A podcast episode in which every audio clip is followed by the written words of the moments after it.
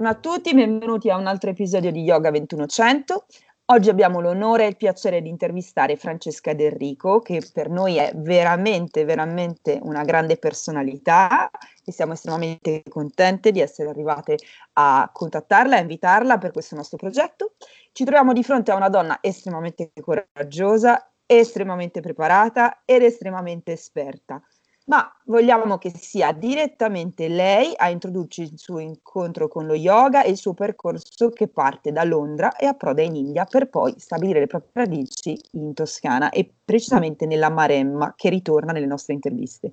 Per cui partiamo subito con un bel Francesca, raccontaci della Francesca prima, della Francesca dopo e del perché Francesca ha incontrato lo yoga a questo punto. Ciao a tutti, innanzitutto anch'io sono veramente onorata eh, di, di, partecipare a, questo, a, questa bellissima iniziativa che direi proprio unica nel suo genere in Italia e, e diciamo anche che ci voleva.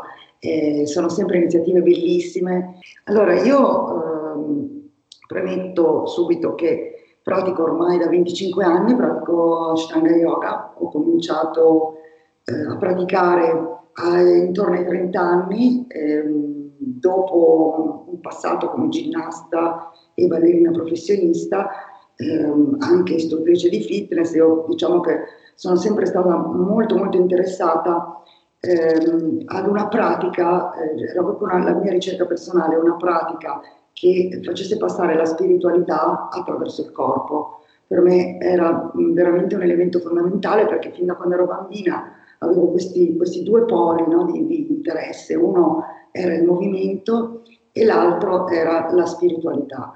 E il mio desiderio più grande era quello di poter unire eh, queste due pratiche. Mm, diciamo che io ho cominciato a interrogarmi eh, su, questo, mm, su, questo su, questa tipologia di pratica fin da, da, bambina, infatti i miei primi libri di yoga sono vecchissimi, proprio quelli che si trovava, dovevi andare a cercarli perché non c'era, non c'era tantissimo ancora all'epoca e poi eh, nel 98 mi sono trasferita eh, in Inghilterra, a Londra, e eh, subito dopo questo trasferimento ho fatto un lungo viaggio in India, dove ho avuto tra l'altro un viaggio di lavoro, perché all'epoca io lavoravo per, mm, per un'azienda di moda che aveva degli stabilimenti in India.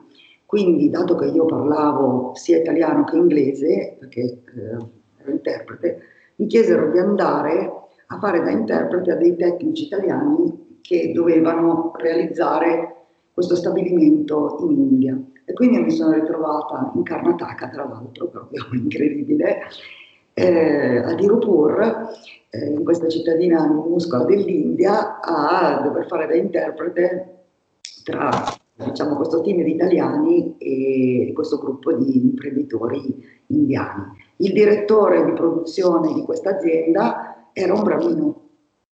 E, incredibile, sì, perché eh, diciamo che per loro ovviamente la casta è sempre prevalente rispetto al, alla tipologia di professione. E quindi da lì sono partite conversazioni interminabili eh, su, sullo yoga, sull'ascetismo, sul, sull'induismo, che quando poi sono ritornata in Inghilterra mi hanno portato immediatamente a cercare un, una scuola, un punto di riferimento. Tra l'altro già all'epoca, siccome eravamo vicini a Mysore, perché Tirupur è a circa due ore di distanza da Mysore, eh, Aresh, questo bambino, mi aveva parlato anche di Mysore, del, dell'Università di Mysore e dell'Ashtanga Yoga, dicendomi Ashtanga Yoga, very, very dangerous practice. non appena mi disse così, io automaticamente mi sono tuffano immediatamente, se no devo andare a capire che cos'è.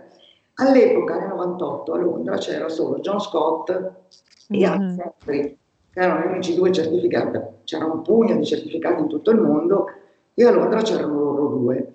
Tra l'altro John Scott stava per, per, andare a vivere in Cornovaglia, quindi aveva lasciato la sciala ad Amish. Il mio battesimo con la stanga è stato un battesimo del fuoco, perché sono arrivata, pum, John Scott. quindi, e poi subito dopo Amish, perciò ehm, è stato veramente bellissimo, perché eh, da lì ho cominciato a praticare tutti i giorni, questa sciala che era veramente molto molto diversa da come siamo abituati ora a vedere le nostre scialle, era uno stanzino eh, bruttissimo, non c'era neanche lo spogliatoio, c'era solamente una specie di deposito dove si tenevano i tappetini, una cosa veramente oscena, però entravi in questa, in questa minuscola stanza e sembrava di entrare in una chiesa, era, era meraviglioso, c'erano tutti questi corpi che praticavano insieme, questi vetri appannati dal sudore, e questo odore di incenso che, che sapeva veramente di India. E da lì ho cominciato ad andare a praticare tutti i giorni. Io praticavo da Amish, tutti i giorni mi facevo quasi un'ora di treno perché io abitavo a in Broadway e, e, diciamo che c'era da arrivare fino a dove era Warren Street mi pare era un, all'interno di un centro polifunzionale culturale dove c'era un po' di tutto e lui avevano dato una stanza ora ovviamente è una sala diversa da diversi anni e, e, da lì ho cominciato a praticare tutti i giorni con lui e, e a prendere proprio la, la, la prima serie con, con il metodo tradizionale. E da lì poi non ho più smesso. Sono stata molto fortunata perché ho avuto la, la grandissima fortuna, avendo iniziato così presto, di, di studiare con, con, insegnanti che erano veramente molto, molto vicini alla fonte, perché ehm, erano stati mesi, se non anni, a Mysore a studiare con Guruji, quindi avevano avuto veramente un rapporto molto, molto profondo. All'epoca poi non c'erano ancora tutte le centinaia di studenti che andavano a praticare a Mysore, quindi era veramente una, un contatto molto, molto intimo, molto forte, quello con la pratica. E quindi è stato per me un, un modo mh, per innamorarmene eh, subito. Poi anche quando ho cominciato ad esplorare mh, in, altre, in altri centri yoga, comunque io tornavo sempre da Amish, però c'erano anche altre altre scuole, c'era il primissimo centro del Tra Yoga UK che era Primrose Hill e anche lì insegnava comunque un autorizzato che era Matthew Volmer, quindi il livello era molto alto. E, e quindi è stata un'esperienza bellissima perché poi da lì eh, io ho continuato a viaggiare molto, sono stata anche molto a New York, a New York studiavo sia al Jivanmukti Yoga Center di Union Square, che tra l'altro ha chiuso proprio l'anno scorso, eh, proprio subito, credo, i primi mesi dopo la pandemia, ed era anche quello un centro storico, e di fianco al, al Jivanmukti Yoga Center c'era eh, Shala University, quindi dove si faceva solamente Ashtanga. Perciò diciamo che io sono sempre stata molto molto legata alla pratica. E per me ormai è, parte di me io pratico tutti i giorni da, da 25 anni, quindi la sento veramente come, come una parte profonda di me.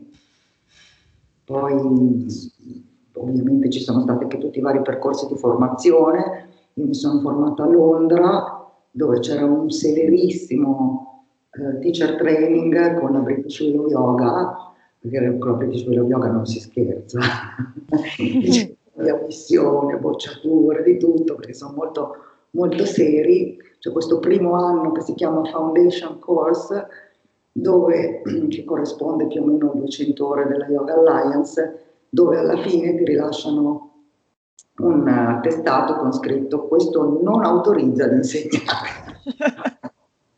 Cioè ti autorizza ad accedere no. a, a, alla formazione. Quello serve solo per capire cosa stai facendo in 200 ore e questo secondo me è un concetto molto, molto intelligente.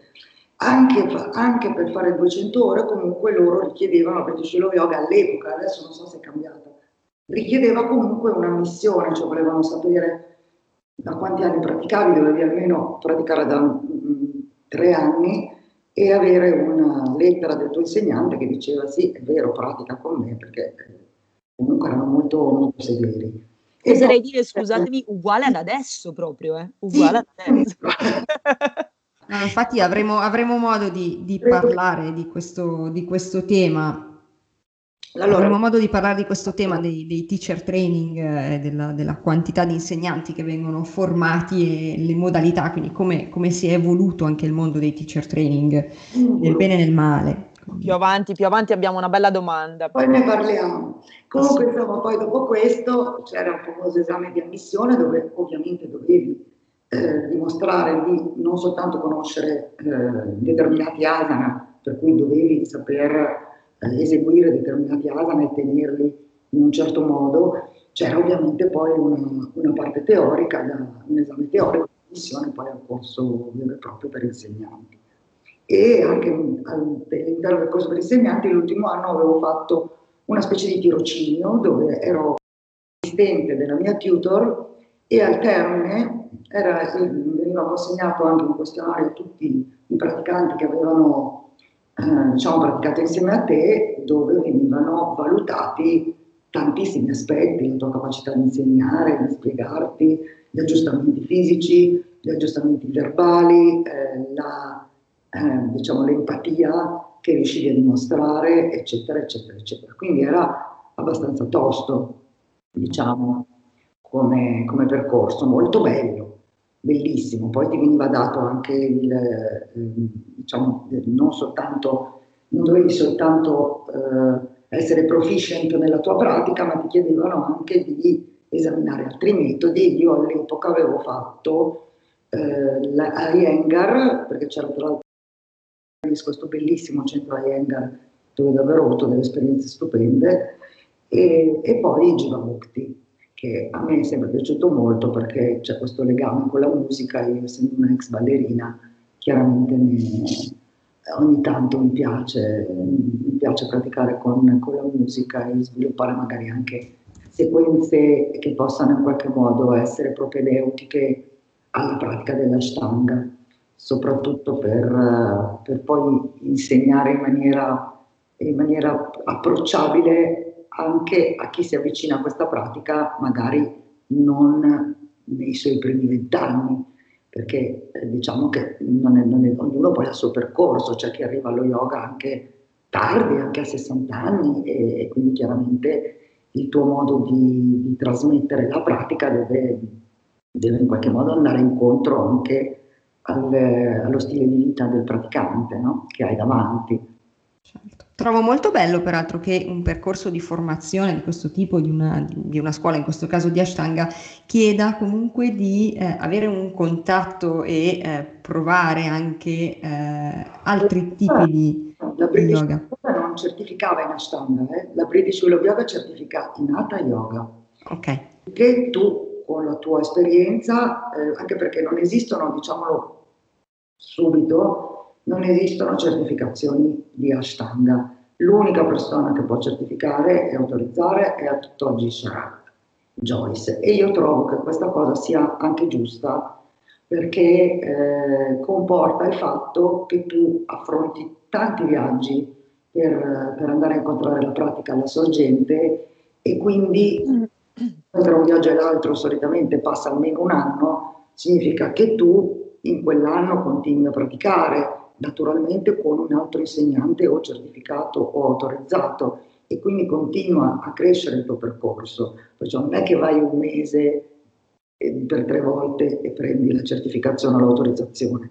Ci sono persone che sono tornate per dieci anni prima di avere l'autorizzazione e questo secondo me è anche un bene perché non credo che ci possa essere un, un tempo fisso, base, allora tu fai 200 ore, 500 ore e sei insegnante. No, ognuno ha il suo percorso. Ci sono persone che hanno bisogno di smussare l'ego eh, piuttosto che io, per esempio, una di queste, perché eh, a me la Stanga ha insegnato tantissimo eh, in termini proprio di eh, controllo dell'ego.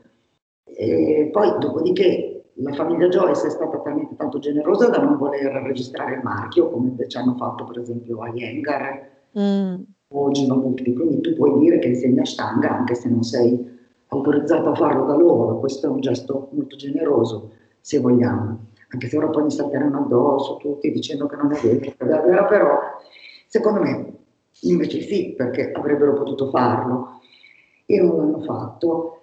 Eh, però è molto bello il fatto che appunto una persona che, che è eh, diciamo autorizzata da Sharatta è comunque una persona che lo frequenta dalla, dalla sciala da tanti anni e ha approfondito il metodo con, con loro per tanti tanti anni. Poi anche questo non, non garantisce che chi ne esce sia per forza un genio, cioè, cioè ovviamente esistono anche gli autorizzati che vanno danni, eh, cioè per amore di Dio, però è, è una, diciamo, una, strada, una strada secondo me anche, anche giusta, visto che ancora abbiamo la fortuna per, nella Stanga di avere un, ancora un riferimento esistente, vivo e vegeto ormai. Quindi, tanto che c'è ancora un Paramaguru, in qualche modo che tiene viva questa tradizione, prima che tutto si disperda nei mille rivoli occidentali, e da un lato è, è molto bello no? che ci sia ancora. Poi ci sono appunto, è stata una certificazione, a mio parere, molto valida perché è stato un percorso duro, difficile, eh, di, forte introspezione, con molto demanding, e che mi ha fatto anche varie volte pensare ma io voglio insegnare veramente perché magari no. E comunque anche al termine del, del mio percorso io per tanto tempo non ho insegnato perché non era la mia priorità, cioè io l'avevo fatto in, in, inizialmente per me stessa. E, e, poi il resto è arrivato da solo, è stata la mia tutor nel tempo che poi mi ha detto Francesca ma perché non, non continui, non, non, vai avanti? E secondo me questo è un, è un passaggio importante perché non, non lo so, non riesco a trovare un senso in un corso in cui tu paghi e automaticamente, siccome hai pagato, ti viene rilasciata mm. l'autorizzazione ad insegnare chi ti autorizza, chi ha formato il formatore. E perché non ci sono esami di ammissione? Perché non c'è la possibilità di una bocciatura? Soprattutto perché non è che stiamo parlando di pizza e fichi, cioè stiamo lavorando con il corpo e con l'anima delle persone, perché quando le persone vengono verso lo yoga di solito ci arrivano perché sono in un momento di bisogno, di bisogno fisico, perché magari stanno male, hanno mal di schiena, hanno, uh, si sono rotti una vertebra, hanno subito un'operazione al ginocchio, quindi già solo la parte fisica può essere molto molto impegnativa, ma ancora di più perché vengono magari da, da, da, situazioni difficili, da un momento psicologico di grande debolezza. Quindi diciamo che è molto facile eh, sedurre questo tipo di persone e dire ah, wow, secondo me tu saresti portatissimo per fare l'insegnante, no?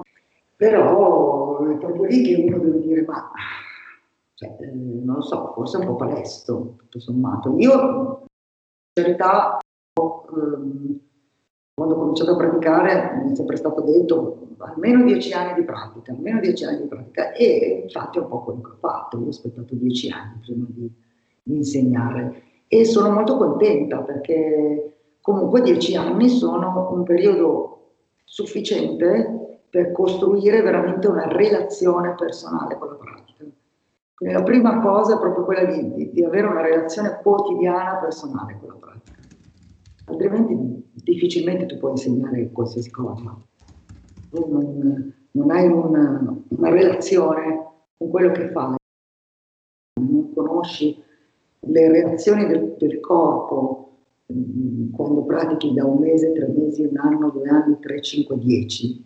Difficilmente puoi dare qualcosa di utile perché veramente non hai avuto modo di sperimentare tantissime cose, tantissimi passaggi, che ora so che sembra, sembra ridicolo, ma è veramente così. Una, ci sono dei passaggi obbligati, ne parlavo proprio anche, eh, ho tradotto proprio l'altro ieri un post, un articolo di David Kyle che è stato per molto tempo l'assistente di John Scott nei suoi teacher training e si occupa di kinesiologia e anatomia applicata allo yoga che proprio descriveva molto bene queste fasi no? attraverso cui si passa nel proprio rapporto con lo yoga e con la Ashtanga in particolare. E se non ci sei passato per primo tu, è un po' difficile che tu possa metterti nei panni di chi, di chi viene a praticare da te.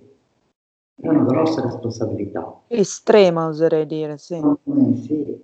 Assolutamente, e sono temi che abbiamo in parte già toccato in questa prima, prima tua risposta, ma sostanzialmente spesso noi nelle interviste parliamo di, un, di, di, un'evoluzione dal punto di vista personale. Con te vorremmo ampliare un po' il campo di indagine e allargare il nostro sguardo sul mondo dello yoga in generale. Quindi in particolare, secondo te, come è cambiato, in che direzione sta andando il mondo della Ashtanga Yoga. Ci si sta ecco. rendendo conto che one size doesn't fit all, sì, senza, senza, tener conto diciamo, della biomeccanica, della variabilità interpersonale, non è possibile andare lontano senza ovviamente incorrere in...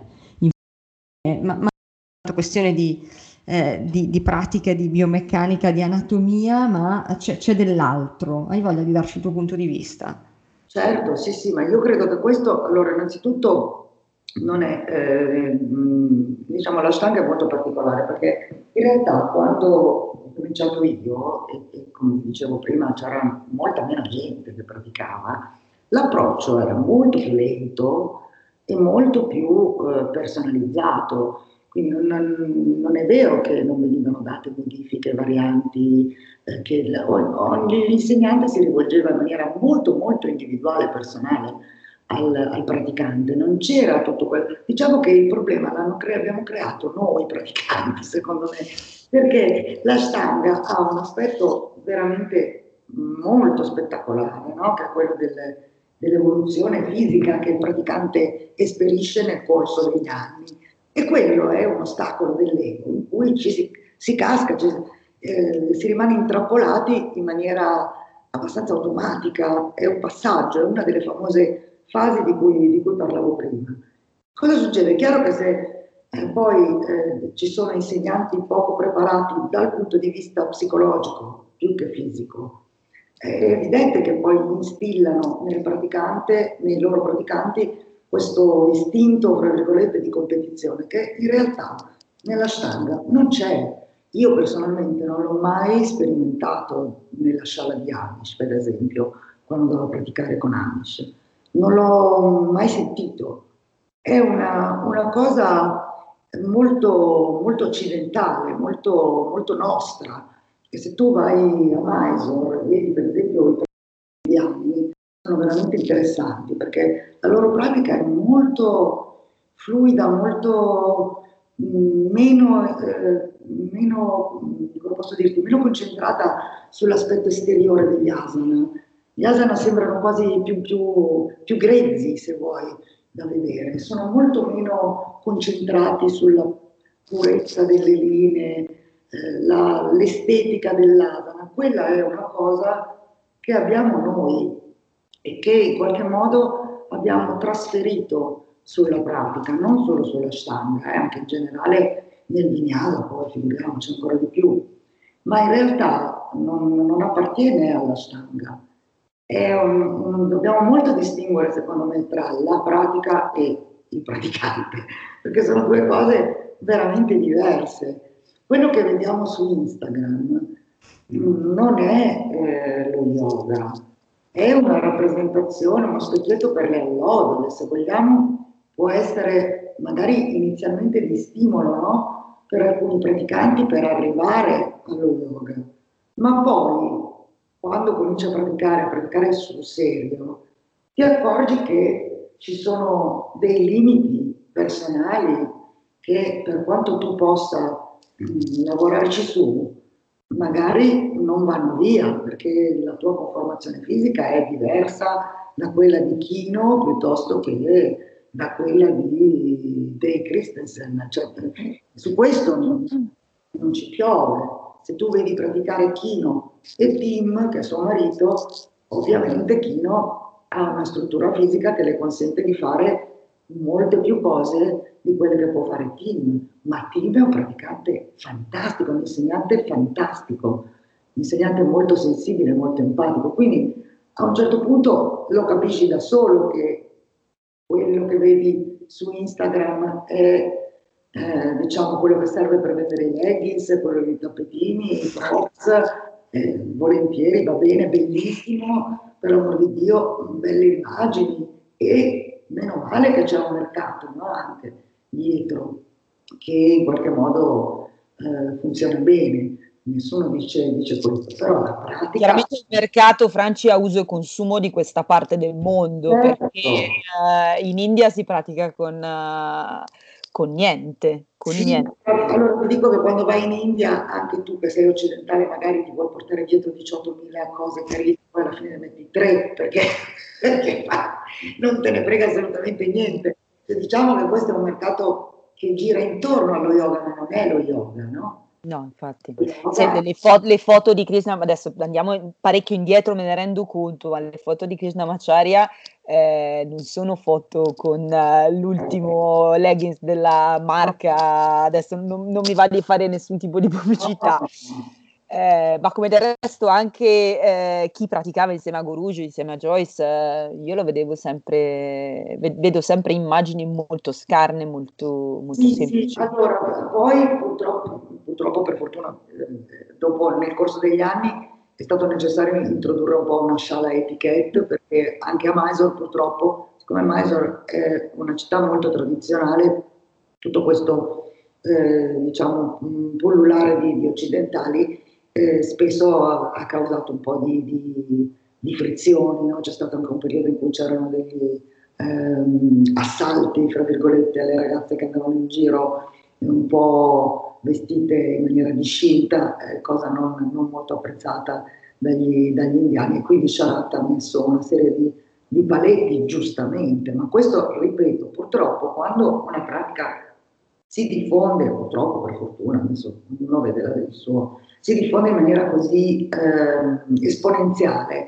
è evidente che poi si creano un, una sorta di eh, pellegrinaggio turistico che, che crea, può creare anche dei problemi. Ha creato anche tanti vantaggi perché Mysore è diventata una città molto ricca, molto, mm, se vogliamo, una Svizzera del, dell'India, no? Mm. Perché, come il Kerala, eh, perché ha tra appunto un, un foltissimo gruppo di, di praticanti eh, da, tutto, da, tutto, il mondo. Però poi sì, bisogna sempre, bisogna sempre fare i conti con la cultura no? con cui ci si viene a, a scontrare o meglio a incontrare. E quello sta ovviamente alla sensibilità del praticante. Ma guarda che di tante tante persone che sono andate a Mysore poi eh, chi, chi, continua a praticare veramente per tanti anni non sono tantissimi, perché è una pratica questa che richiede davvero tanta abnegazione, richiede tantissimo... Disciplina, disciplina proprio. Assolutamente, ma se andiamo a guardare, abbiamo fatto qualche ricerca, ma eh, le, le, cifre, tu prima hai detto esponenziale, in effetti è così, cioè se guardiamo il, il, il business, lo yoga business e qualche cifra, qualche numero eh, dello yoga business in Occidente fa veramente mh, paura, nel senso che sono cifre da capogiro. Solo negli Stati Uniti c'è questo rendimento di 88 bilioni di dollari eh, ed è una rendita destinata, secondo le stime, ad aumentare entro il 2025 fino a 215. Sono stime, ma è un tasso di crescita pazzesco. Parliamo di Stati Uniti, ma Cina, Regno Unito, Australia seguono a ruota. Secondo Yoga Alliance, anche questo mi ha fatto pensare tantissimo, il praticante medio americano spende una cifra pari a 62 mila dollari circa nella sua vita in pratiche, formazione, abbigliamento, props eh, e andiamo anni luce eh, lontani dalla, dalla sala o dalla pratica nelle case private, magari conosciute attraverso passaparola con cui magari molti hanno iniziato ad approcciarsi a questo mondo. Sì, allora devi considerare che io, io tengo, tendo sempre un po' a, a separare. Da un lato c'è il mercato eh, delle appunto, tappetini, leggings, abbigliamento. Certo. Io quello lo considero un po' come se fosse il mercato dell'abbigliamento, diciamo. Non... Mm. Poi c'è invece il mercato della formazione, quello è un altro discorso. Quello è un altro discorso. E, e lì sì, c'è veramente innanzitutto diciamo che moltissime sciala non potrebbero sopravvivere se non facessero formazione, perché chiaramente la sciala in sé per sé, eh, la sciala tradizionale, tra virgolette, un po' come quella che ho io, non è un, un'attività di profitto, è un'attività dove vai più o meno in pari, perché chiaramente è un'attività dove fai lezioni, qualche seminario, non vendi niente, cioè, non, io, io, personalmente non, non faccio formazione e non, non mi interessa, eh, credo, ripeto, poi sono molto, molto severa io nel, sul, sul, discorso formazione, quindi non, non lo so, penso che, che non, non, mi andrei abbastanza bene se facessi, se decidessi di fare un corso non sarei, non sarei soddisfatta di me e quindi eh, preferisco di no, però diciamo che i percorsi di formazione sono mh, per moltissimi sciala, soprattutto per le realtà grandi, penso al nord d'Italia, sono un modo per, per sopravvivere. Detto questo, ci sono sicuramente delle sciala che fanno una buona formazione, quindi non è eh, che tutte le formazioni siano, siano, negative. Il problema è la quantità, quanti e soprattutto ora il fatto che ne vedo tantissime online, questo per me è tragico, perché sicuramente sì, eh, io ti faccio un esempio, ho trasferito in questi periodi di, di, di pandemia i miei corsi online, le mie lezioni, ma eh, per un principiante fare lezioni online è molto molto difficile perché ma manca tutta l'empatia e quello che si viene a creare poi anche guarda, anche un semplice tocco sulla spalla che ti aiuta sì, a sì, stare la spalla. Quindi... poi, vabbè, lì iniziamo a entrare nel territorio del touch no touch. C- lì c'è un altro mondo però restiamo un attimo sul tema ci concentriamo un attimo su, sull'Italia sul nostro paese anche nel nostro paese lo yoga è sempre più popolare, soprattutto in questi tempi di lockdown, come giustamente stavamo dicendo adesso, eh, assistiamo, assistiamo, a questo incremento esponenziale e selvaggio, diciamo, dell'offerta, con le conseguenti ricadute dal punto di vista economico. La posta in gioco è sempre più alta e molti sono attratti dall'apparente guadagno facile, quindi stanno veramente spopolando, nascendo come funghi a ottobre questi corsi online. Ecco che ogni giorno eh, appunto nascono insegnanti più o meno qualificati, prodotti più o meno innovativi e soprattutto i famosi teacher training. Come spieghi questo bisogno di così tanti percorsi di formazione? Io non credo che ci sia un bisogno di, percorsi, di tanti percorsi di formazione. In realtà non, sarebbe meglio se non ci fossero così tanti percorsi di formazione, soprattutto online, perché secondo me online formare un insegnante è, allora posso capire fare un corso di digital marketing online. Quello che mi lascia veramente molto perplessa sono invece i corsi di formazione che pullulano sia online che dal vivo e alcuni veramente sono, sono tragici, nel senso che mh, purtroppo accolgono appunto tantissime persone che magari non hanno una sufficiente preparazione in termini di pratica personale e quindi formano mh, del, degli insegnanti a cui mancano proprio le basi. Questo non significa, guarda che spesso non è detto che l'insegnante che viene fuori da un corso improvvisato non sia bravo, fra virgolette, anche solo nel, nel performare gli asana, no? Però purtroppo magari lo fa senza, tanta, senza la sufficiente consapevolezza, soprattutto mm, non lo fa in, eh, in, un modo che poi lo mette in condizioni di insegnare alla persona che ha un problema alla spalla, a quello che ha l'epicondilite cronica, a quello che ha la zona lombare massacrata perché sta al computer tutto il giorno. Quindi sono un po' questi i problemi. In 200 ore nessuno può essere in grado di insegnare niente, ma niente. Cioè non, dico, non dico solo lo yoga, anche inglese, cioè, qualsiasi cosa. In 200 ore non, non, puoi avere una preparazione sufficiente. Sì, diciamo che, diciamo che eh, è un assaggio, come, come, giustamente dicevi prima nella tua esperienza, nel tuo primo corso di formazione, parliamo di un assaggio, quindi molti intraprendono questo percorso di formazione eh, anche solo per approfondire il tema, non necessariamente guideranno delle pratiche, ma eh, perché allora a questo punto è solamente un, una questione economica di business? Perché continuare a formare così tanti insegnanti? Perché... Non basterebbero, scusami, dei semplici workshop che mh, mhmm, sono, sono delle cose fattibilissime anche in un weekend condotti da insegnanti qualificati, referenziati, eh, per offrire qualche cosa che vada a, in, a, a interessare, a dare quel famoso assaggio, poi uno col tempo arriva. Eh, ma l'italiano vuole il pezzo di carta, ma non solo meno. Eh. Ora, in generale devo dire, c'è proprio questa cosa, io spendo questa cifra, però poi che cosa mi dai tu? È un po' questo il ragionamento che, che, fa, che, fanno, che facciamo noi eh, occidentali, ma guarda che adesso anche in India eh, li fanno anche 200 ore della Yoga Alliance, perché hanno capito che Ah, beh, l'occidentale, l'occidentale, vuole il pezzetto di carta e glielo danno. No? Se, poi, se poi il pezzetto di carta profuma di India, eh, allora ha un valore chiaramente più alto.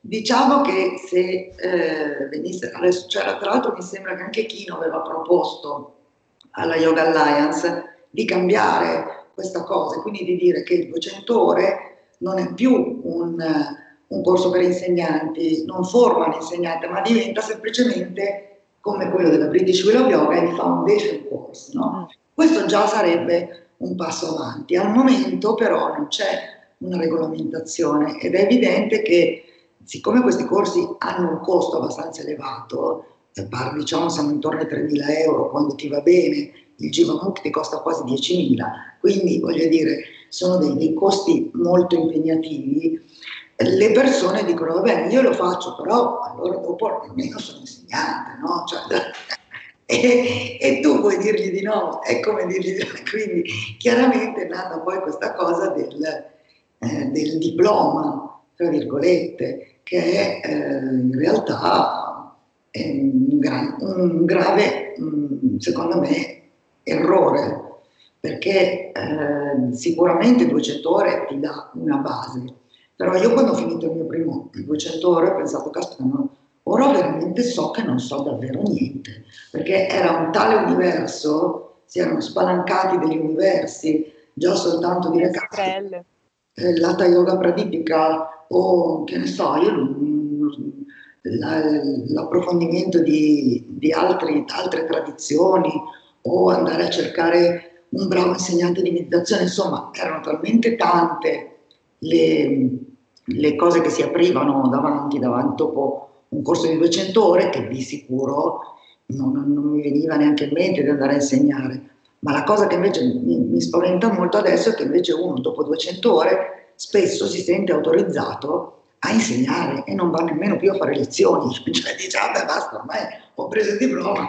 insegno. E io ne conosco diversi. Al, al di là della mancanza di professionalità eh, di, di, questo fenomeno, cioè che questo fenomeno poi va a generare, ehm, quali sono poi secondo te le altre possibili ricadute negative eh, di uno yoga che viene sempre più snaturato e, eh, e usato alla fine? Perché un, un, po' questo è il rischio. Quali sono? La prima cosa che, che, ovviamente succede, secondo me, poi per l'amor di Dio, eh, dopo diventa più difficile ovviamente la ricerca individuale, però poi uno se vuole cercare trova, no? Trova comunque. Però è evidente che eh, queste formazioni così superficiali tendono poi a, a, a, a, diluire sempre di più l'insegnamento, quindi alla fine uno si ritrova a, andare a fare una una lezione di, di, fitness, magari con una musichetta un po' orientaleggiante e magari si fa anche male perché chiaramente vengono proposte delle posizioni per cui va fatta una preparazione di un certo tipo, cosa che, che chiaramente un insegnante inesperto non, non, può sapere e chiaramente poi dopo dice ah io sono andato a fare io, non mi sono fatto male, non lo voglio fare più. Mm. È una delle cose che, che può succedere. Detto questo, eh, si perde molto anche un po' la, la componente spirituale no? della, della, pratica, perché è evidente che in 200 ore, se tu non hai una tua pratica quotidiana di ricerca, eh, non parliamo solo di anatomia, perché per l'amore di Dio la parte fisica è molto importante, però ha una componente spirituale molto altissima, altissima. Cioè, lav- si lavora con la testa della gente, si eh, lavora esatto. con l'anima, con la testa della gente, tantissimo. Esatto, quindi insomma si, si, rischiano, si rischia veramente di, di, dare una visione distorta di questa, di questa pratica. Del resto era, era, proprio Joyce che diceva che uh, il corpo, cioè lo yoga nel corpo è, è pochissimo, cioè i limiti sono mentali, sono sempre sì. mentali. In particolare la pratica dell'ashtanga si contraddistingue per attrarre molte persone che cercano l'aspetto più fisico dello yoga, quello che permette di ottenere risultati sul corpo attraverso una pratica costante. In alcuni casi si crea una vera e propria dipendenza, tossicità dalla pratica che genera un attaccamento ai risultati tutt'altro che sano e totalmente in contrasto con i principi su cui si fonda proprio lo yoga. Non si tratta di entusiasmo, se non ci fosse l'entusiasmo per carità, o la dedizione, un profondo interesse, nessuno di noi probabilmente sarebbe qui a parlare di yoga oggi, ma di qualcosa di molto diverso. Come si possono individuare e gestire queste situazioni? Qual è il consiglio che ti senti di dare ai praticanti e agli insegnanti che ci ascoltano in merito? Guarda, ehm, eh, io credo che questa fase dell'attaccamento alla pratica al, come si dice, ai risultati estetici e fisici della pratica dell'ashtanga sia una fase attraverso cui passiamo tutti noi praticanti, no? E sono un po' i famosi siddhi di Patanjali, questi superpoteri mm. che, che, ti sembra di, di, sviluppare. In realtà poi è la pratica stessa che ti, che ti rimette a posto ed è anche per questo che Sharat e Guruji eh, dicono, dicevano e dicono che sono necessari almeno dieci anni prima di, di, poter insegnare, perché questa è una fase che può durare tanto tempo e chiaramente se tu vai ad imparare da un insegnante che è intrappolato in questa visione della pratica, rischi di finirci dentro anche tu. Però è una, una fase da cui si esce in maniera molto, molto naturale, perché appunto il confronto continuo con la pratica quotidiana, con questa pratica, ti porta da solo a, ehm, ad avere, eh, a do- dover sviluppare gentilezza, a dover sviluppare una gentilezza nei confronti di te stesso e degli altri, perché arrivi ad un certo punto in cui dici io non ce la faccio più, se questa pratica dura due ore e mezza, io devo fare tutta la prima e, e tutta la seconda, oh ma, dico, ma stiamo scherzando, cominci, cominci veramente a dire ma è possibile che la pratica sia questo e magari all'inizio sì ci stai dentro e, e per diversi anni ce la fai, poi il tuo corpo comincia a dirti oh bello guarda che devi, devi darti una calmata e allora devi sviluppare un, um, un nuova, nuovo rapporto con, con la stanga. Quindi l'attaccamento alla pratica può essere anche positivo, nel senso che non è detto che debba essere un attaccamento agli asana. L'importante è che sia un attaccamento a salire sul tappetino tutti i giorni e a guardarti in faccia con sincerità. Quindi anche a riconoscere che, caspita, io oggi non ce la faccio a fare tutta questa pratica, quindi devi cominciare a scendere a patti e a eh, magari ridurre dire, vabbè, oggi, caspita, farò solo fino a una vasana eh, come mai cominci a chiederti, a farti delle domande, a cercare di capire che cosa ti vuol dire il tuo corpo, che cosa ti vuol dire, ti vuol dire la, tua, la tua mente. Questo è il vero, il vero rapporto con la Stanga. Le persone che sviluppano un attaccamento eccessivo all'aspetto fisico ed estetico della pratica, dopo un po' mollano, perché non ce la fanno più, perché non, non ce la puoi fare. Devi, devi imparare a sviluppare gentilezza. Questa è una pratica che ti insegna la gentilezza quindi chi vede una, nella stanga una pratica aggressiva, eh, competitiva, eh, estrema, è perché non l'ha mai veramente vissuta fino in fondo. E questa è la pratica più gentile che ci sia, perché ti, ti costringe veramente a, a, ad abbracciare i tuoi limiti. Sì, c'è un periodo, c'è una fase in cui vuoi superarli, vuoi andare oltre ed è bene no? anche confrontarsi con quello che tu puoi essere in grado di fare, puoi o, no, o puoi anche non essere in grado di fare. Ecco, ad un certo punto devi imparare a sviluppare queste, queste doti, queste doti di ascolto, di comprensione, di, di gentilezza, di non violenza. Quindi in realtà ancora una volta non è una pratica, questa pratica è una terapia. È veramente una terapia, una terapia per il corpo, perché la prima serie, Yoga Chikitsa, è proprio una terapia di riallineamento, di purificazione degli organi interni e può essere insegnata in modo estremamente graduale, eh, con le modifiche necessarie, con le varianti necessarie, non è obbligatorio nemmeno fare i salti, guarda. Quindi eh, si, può, si può veramente praticarla in modo adatto a qualsiasi età, a qualsiasi condizione fisica. E, e, e poi, è, è, oltre ad essere una terapia, è una pratica di introspezione, di, di sapersi guardare dentro. Quindi, a mio parere, chi rimane intrappolato in questo aspetto meramente fisico, estetico, poi alla fine lascia e di solito ne parla anche molto male, però in realtà, in realtà ne parla, parla male del suo rapporto con la pratica. Certo. E gli altri invece passano oltre alla fase, alla fase sostanzialmente successiva. Ma quanto è importante proprio nello sviluppo di questa gentilezza, di questa introspezione, la guida, cioè come si inserisce l'insegnante in questo percorso? Eh, hai scritto che tra insegnante e allievo non ci deve essere ovviamente un rapporto di possesso, ma il dono della libertà consapevole, lo trovo molto bello. Ci spieghi meglio cosa intendi? Beh, eh, il, il, rapporto deve essere appunto veramente un rapporto di grande libertà, nel senso che noi non stiamo facendo proseliti. Quando tu insegni una pratica è una mutua scelta. Se il, il, il praticante ti sceglie, può darsi che abbia bisogno di te, del tuo tipo di approccio per un certo periodo di tempo e che poi debba passare oltre. O magari ha bisogno per, una, per, un, per un, po' di tempo di praticare da solo, di, di sviluppare autonomia. In questo senso l'insegnante deve essere veramente in grado di lasciare andare, no? di, di guidare dove è necessario e lasciare andare quando è necessario. Nessuno possiede nessuno, cioè, questo in generale. Ci sono, anche io stessa ho, attraversato delle fasi in cui ho avuto bisogno di, di, un certo tipo di approccio, poi magari da un altro insegnante ho capito altre cose, altre, altre informazioni che mi servivano. Io personalmente sono stata, credo, molto fortunata, nel senso che non ho mai trovato questo desiderio di, di possesso di avere per forza il praticante che viene da te. Diciamo che chi ha questo tipo di atteggiamento solitamente non è un buon insegnante.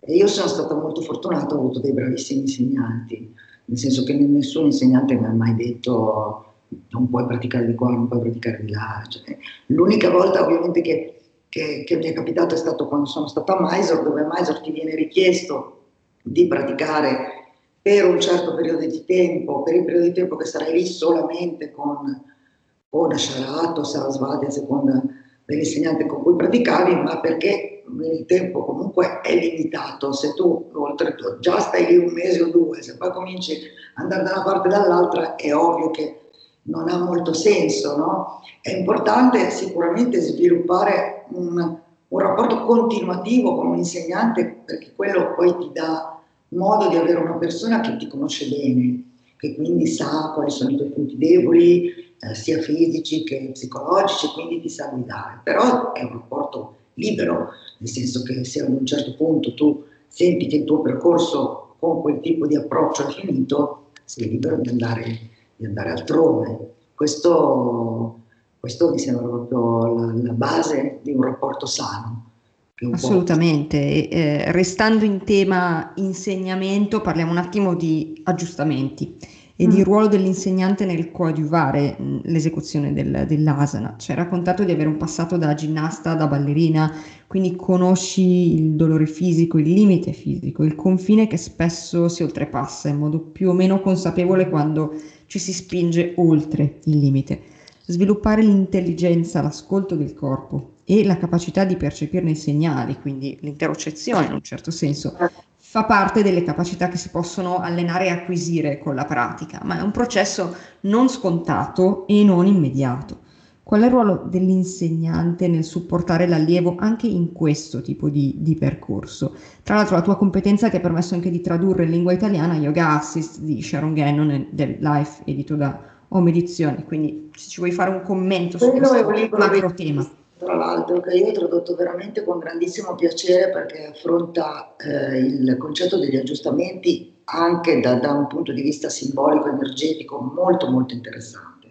Io credo, allora, per, tanto ti dico già che io personalmente cerco di aggiustare il meno possibile, di, di, di, di aggiustare, tra l'altro è un termine abbastanza forte, ma di assistere mettendo le mani sulla persona in maniera veramente il meno possibile perché secondo me alle volte basta davvero sfiorare un punto del corpo per far capire che si deve attivare un muscolo. Ecco, mm, mi piacciono moltissimo gli aggiustamenti quando vengono da mani molto esperte, per esempio io eh, collaboro da tanto tempo con Martina Cova di Twin Dharma che è oltretutto anche una fisioterapista molto brava ed ecco, allora quando faccio eh, una pratica con lei i suoi aggiustamenti sono, sono ovviamente anche molto terapeutici, Questo, ci sono tanti insegnanti che hanno davvero un dono no? per, per l'aggiustamento, ma in generale quando si aggiusta una persona o si assiste una persona eh, è importante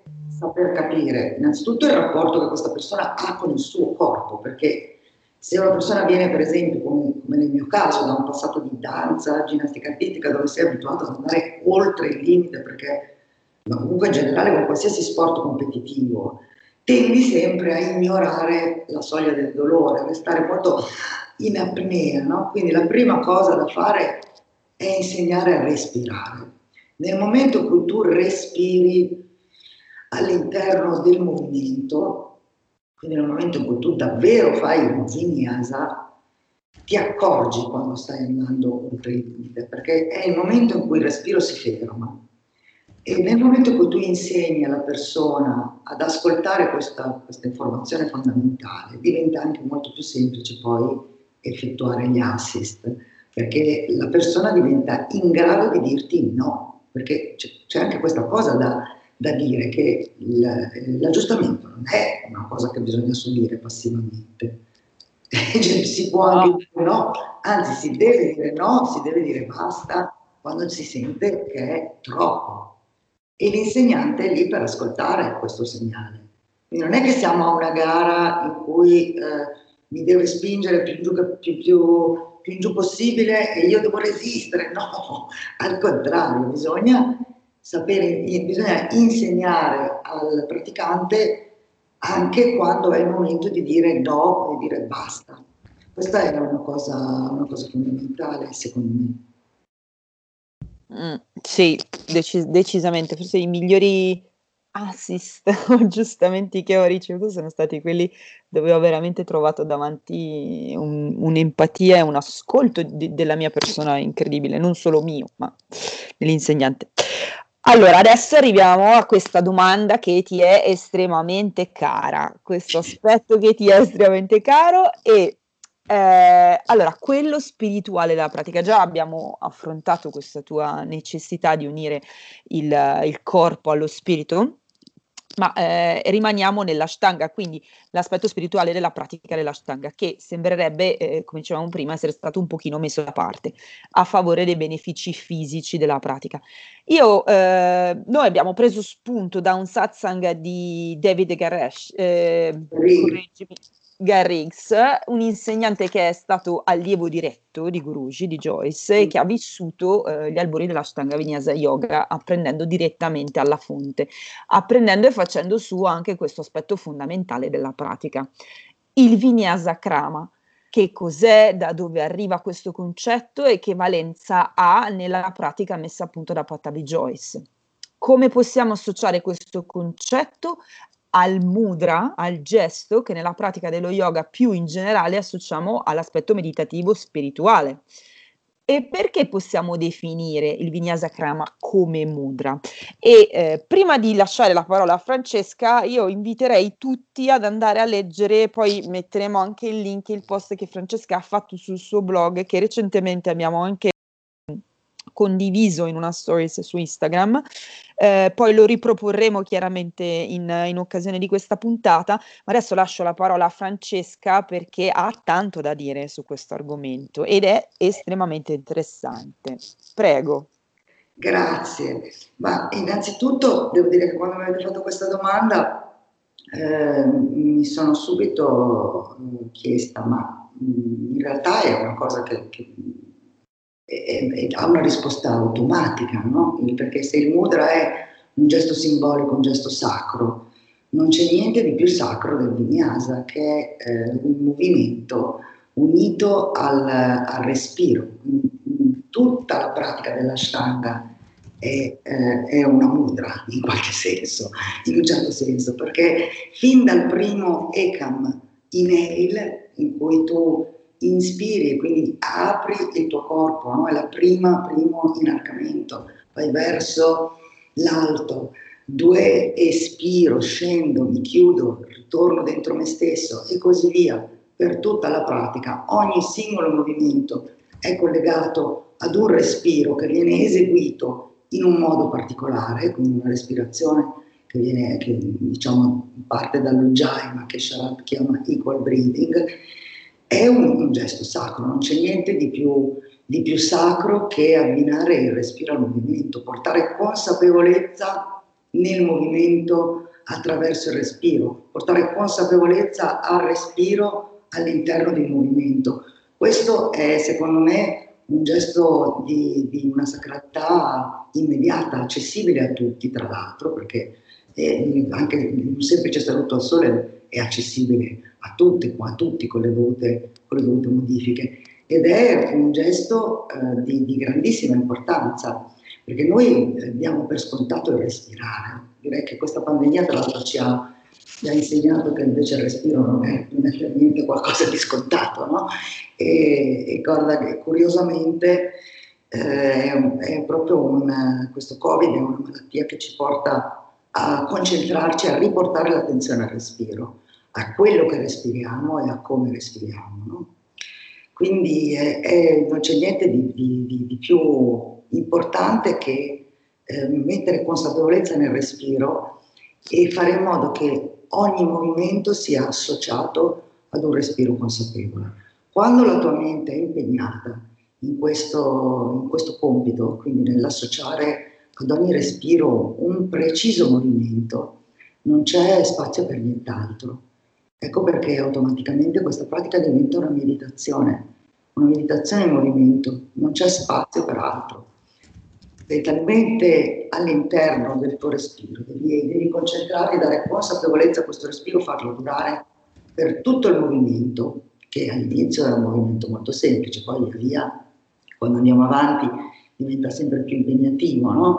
Basti pensare anche soltanto a, ai salti, al jump back e jump through, che proprio quelli che, fra virgolette, si chiamano vinyasa, ma in realtà sono le transizioni, diciamo. Sono, sono respiri all'interno dei quali devi far stare anche dei movimenti complessi, o sono posizioni all'interno delle quali devi far trovare spazio al respiro. Pensiamo a Mariciasana D, per esempio una posizione dove, dove dobbiamo dirigere il respiro da qualche altra parte, perché nella parte frontale del corpo non ci sta. Quindi dobbiamo attraverso il respiro esplorare la nostra, la nostra schiena e, e capire che, che, spazio dare, in quale, in quale emitorace dirigere la, nostro, la, nostro, la nostra ispirazione. Se ci pensi, questo in sé è eh, un gesto sacro, è una mudra, solo che invece che eseguirla con le mani la eseguiamo con tutto il corpo. E d'altro canto ci sono anche negli Hatha Yoga Pradipika ma anche nel, in Yoga Makaranda di, di Krishnamacharya degli asana che vengono definiti mudra, no? Mahamudra per esempio che è molto simile a Janushishasana o, o Yoga Mudra. Sono, sono dei gesti sacri di grandissima purificazione del corpo e della mente. Quindi sì, il, il Vinyasa Krama e l'Ashtanga Yoga sono sicuramente dei gesti sacri che durano un po' più a lungo e che coinvolgono non soltanto le, le mani ma tutto il corpo, non soltanto la parte esterna del corpo ma anche gli organi interni. Non è una pratica facile l'Ashtanga, da un lato, da un lato sembra molto facile perché c'è delle sequenze più fisse ed è pari e via. In realtà ogni giorno ti rivela qualcosa di te, eh, della postura che stai seguendo, eh, veramente è un, è un, universo. Del momento che stai vivendo, perché ehm, poi alla fine, come dicevi prima, diamo per scontato il respiro, ma eh, forse è la cosa più difficile da imparare. E in questo periodo, quando sento qualcuno, magari mi chiama o mi scrive un messaggio, ciao, come stai? La mia risposta è respiro ancora, ma non per dire tengo cara la vita, reggo, no, respi- io, sono io che respiro, quindi sto bene, sto bene. Assolutamente, non c'è una pratica dove devi imparare, che ti insegna meglio a, a respirare della stanga. E se non impari nella prima serie, a un certo punto, durante la seconda devi imparare per forza, perché sennò non vai avanti. è, veramente, è veramente una pratica che si fonda sul respiro. Quindi è, è più che mai utile in questo periodo, secondo me. A questo punto ti, ti chiedo una, una, domanda, ti chiedo una cosa che per noi è un po' un cavallo di battaglia, ma mm, ci tengo veramente tantissimo ad avere il tuo parere. Noi ci chiediamo e chiediamo ai nostri eh, ospiti spesso, lo yoga è per tutti e a te chiedo, la Shtanga Yoga è per tutti? Sì, certo che è per tutti. Only lazy people don't practice, diceva lui. Okay. per tutti, perché ci sono modalità per insegnarlo a chiunque sono modalità per insegnarlo anche a una persona. Guarda, io ti faccio un esempio incredibile che è quello di John Bultman, non so se, se ne hai mai sentito parlare, un insegnante certificato americano. No. Che nel 2015, quando io ero a Mysore, tra l'altro ho avuto un incidente in moto. Lui pratica, credo, la quarta serie, terza o quarta serie, bravissimo. E ha avuto un incidente in moto, era su una sedia a rotelle, l'ho visto io, veniva, noi andavamo a praticare, lo portavamo portavano in sedia a rotelle, ha dovuto fare una serie di operazioni, adesso pratica nuovamente esattamente come prima. Quindi ha fatto un recupero incredibile eh, per, perché si era veramente spatasciato, perché a Maison quando fa incidenti sì. perché diciamo sono delle strade proprio... Perciò eh, ti dico, la cosa bellissima è stato vedere tutto il percorso che lui ha fatto per ricominciare a praticare. Lui era nel letto d'ospedale e già letto, nel letto d'ospedale faceva i pochi movimenti che riusciva a fare. Quindi veramente tu puoi davvero insegnarlo a tutti. È necessario ovviamente avere un approccio molto, molto personale, no? a seconda delle persone a cui insegni. Ma detto questo, non si può neanche generalizzare, perché non, non è detto che ah, uno inizia a 50 anni e allora non può arrivare a determinati risultati. Guarda, io avevo una, mi ricordo lo praticavo da, da Amish, Anne Pimet, che è una insegnante di Ashtanga molto brava, che ha cominciato a praticare, se non mi sbaglio, a 53 anni, che veramente, cioè, eppure nel giro di un anno lei già faceva la prima e la seconda nel giro di pochi anni. Quindi non vuol dire, è veramente un percorso molto individuale. Ci sono delle persone magari invece sportivissime che fanno una fatica tremenda, però mh, mm, tutti, possono, tutti lo possono praticare, c'è un modo per insegnarlo a tutti. Sicuramente ci sono anche delle, ehm, come posso dire, ehm, delle preparazioni che, che, si possono far fare a persone che hanno problemi particolari eh, prima di approcciare determinate posizioni. È necessario ovviamente trasmettere i movimenti di base della Shtanga, quindi saluti al sole, i Chaturanga, Urdhva Mukha Svanasana con grande attenzione perché sono quelli che essendo più ripetitivi possono causare, se vogliamo, nel tempo più usura. Un approccio che hanno sempre più tanti insegnanti di Ashtanga ovviamente adesso, quindi quello di fornire degli strumenti di preparazione a determinati asana, comunque dare tutta una serie di modifiche quando ci sono ovviamente delle necessità. Poi è ovvio che non deve diventare una scusa per evitare una posizione con cui magari è importante che tu invece ti confronti, no?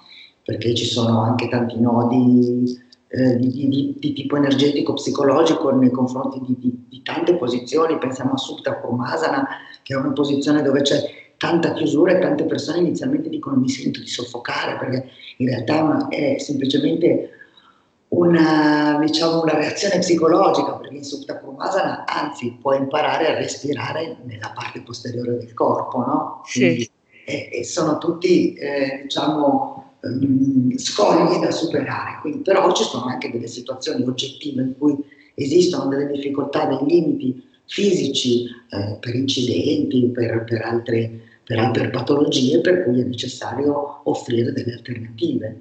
Però la stanga è decisamente una pratica volta a tutti. Grazie, grazie per questa risposta. Di solito quella è una delle nostre domandine finali, ma mi sembrava giusto darle, darle lo spazio eh, necessario. Eh, con un ospite come, come, te, insomma. Ho parlato di domandine finali, sì, mh, è arrivato il momento del, del, nostro, tra virgolette, giochino, quindi sono domande molto semplici, una parte un po', un po', più scherzosa, un po' più leggera, in cui ti chiediamo di rispondere eh, in modo molto sintetico, anche una, poche parole, una frase, eh, alle nostre domandine. E la prima è questa. Tu ci hai parlato di questi libri difficili da trovare all'inizio. Il tuo primo libro di yoga? Il mio primissimo libro è un libro di eh, Van Lisbeth, che ora non ho, che è vecchissimo. Il secondo libro di, di yoga è stato il libro di Joe Scott sulla stanga, ovviamente. Questi sono stati i miei primi due. Poi da lì, cioè, basta, una libreria infinita.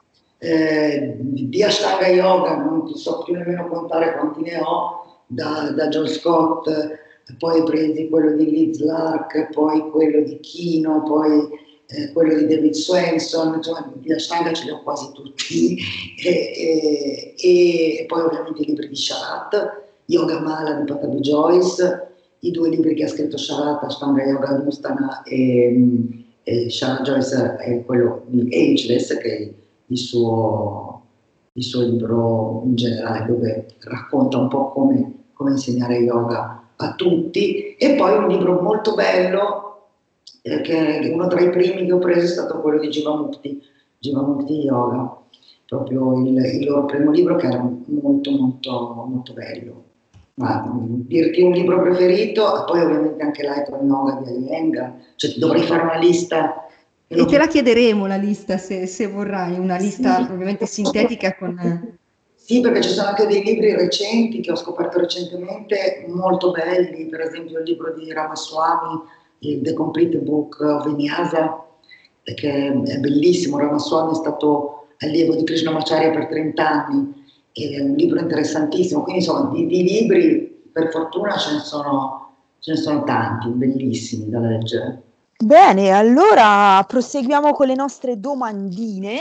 E ehm, Consigliaci un insegnante con un profilo chiaramente social meritevole di essere seguito, a parte te. Eddie Stern. Eddie Stern. Mito da sfatare sugli insegnanti ah, di yoga. mito da sfatare sugli insegnanti di yoga, che siamo sempre calmi e sereni. Ovviamente no, altrimenti non avremo bisogno di praticare tutti i giorni. Vero.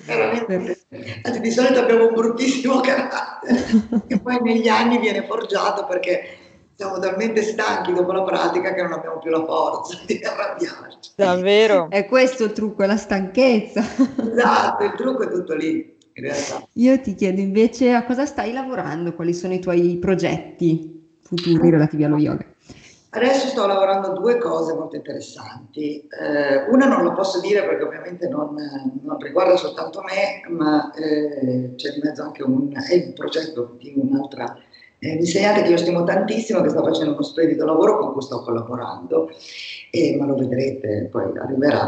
E l'altro invece è il mio blog che eh, ho ripreso in mano eh, dopo, qualche, dopo, una pausa di qualche, di qualche mese, di quasi un anno in realtà, perché nell'ultimo anno avendo aperto una sala nuova, poi c'è stato tutto il, il delirio del, del, Covid, quindi le lezioni online, eccetera, l'avevo un po' eh, tenuto fermo adesso ho ricominciato sia tradurre gli articoli di, degli insegnanti con cui ho già un rapporto continuativo da tempo, perché ovviamente tutte le traduzioni che vedete sono sempre approvate da, di accordo con con gli insegnanti e poi eh, eh, ovviamente tutti gli articoli che, che scrivo invece io con, con le mie riflessioni e mm, i miei spunti diciamo per la pratica. Quindi in questo momento davvero sono contenta di poter cominciare a, a scrivere, a essere di servizio alla community eh, facendo traduzioni per tutti e magari facendo scoprire anche qualche insegnante che,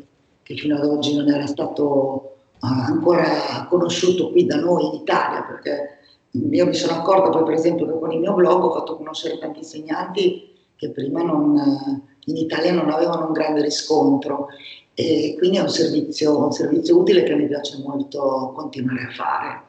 E poi ovviamente ci sono le mie lezioni online che continuano con, con il mio piccolo gruppo perché ovviamente preferisco insegnare ho un numero limitato di persone online per poterle vedere tutte, perché già è difficile, se poi sono troppe non riesco davvero a seguire, diventano dei quadratini nello schermo e, e preferisco di no. E poi ci sarà questo progetto di cui sentirete, sentirete parlare, spero, che, che, riguarda non soltanto me, ma un'altra insegnante che stimo, che stimo molto, quindi un, un lavoro a quattro mani. Ma noi, noi ti seguiremo. prontissimi anche a, a pubblicizzarlo, a metterlo in vetrina, assolutissimamente. Anzi, tutto quello che fai, faccelo sapere perché noi siamo qua apposta. Grazie. Ascolta, l'ultima cosa che ti, che ti, chiediamo è dacci le tue coordinate, dai ai nostri ascoltatori le tue coordinate, che siano social, che siano uh, geolocalizzabili, così ti possono trovare, ti possono venire a trovare. Certo, allora la, la, localizzazione geo, sperando che presto riaprano tutto e che torniamo ad essere liberi, è ovviamente Follonica, quindi in Maremma, la cosiddetta perla del Golfo, la chiamano così. Eh, il mio centro yoga si chiama The Yoga Club e si trova in via Bozzi 66 in centro, quindi proprio a Follonica a 500 metri dal mare. Perciò se volete venire a praticare puoi fare un tuffo, sperando che, che si possa pre- presto riaprire, eh, mi trovate lì. Altrimenti mi trovate online sul mio sito che è theyogablog.it e eh, eh, sulla mia pagina Facebook Francesca Del Rico e sulla, sul profilo Instagram at Francesca Yoga Blog, dove metto di solito sempre le anteprime di quello, di quello che pubblico, di quello che scrivo poi sul, sul sito. Quindi spero di incontrarvi tutti di persona a un certo punto, auguriamocelo il più presto possibile, ma anche online. Scrivetemi, fatemi sapere cosa pensate, se ci sono degli argomenti che volete trattare, magari o di, o di cui volete la traduzione, perché ogni spunto è, è gradito per, per essere di servizio alla community. Perfetto, allora ringraziamo Francesca Davvero, davvero per grazie. noi questo è stato veramente un- un- una grandissima opportunità. Salutiamo fino al prossimo episodio e ricordatevi lasciate un commento, un feedback eh, o semplicemente un mi piace.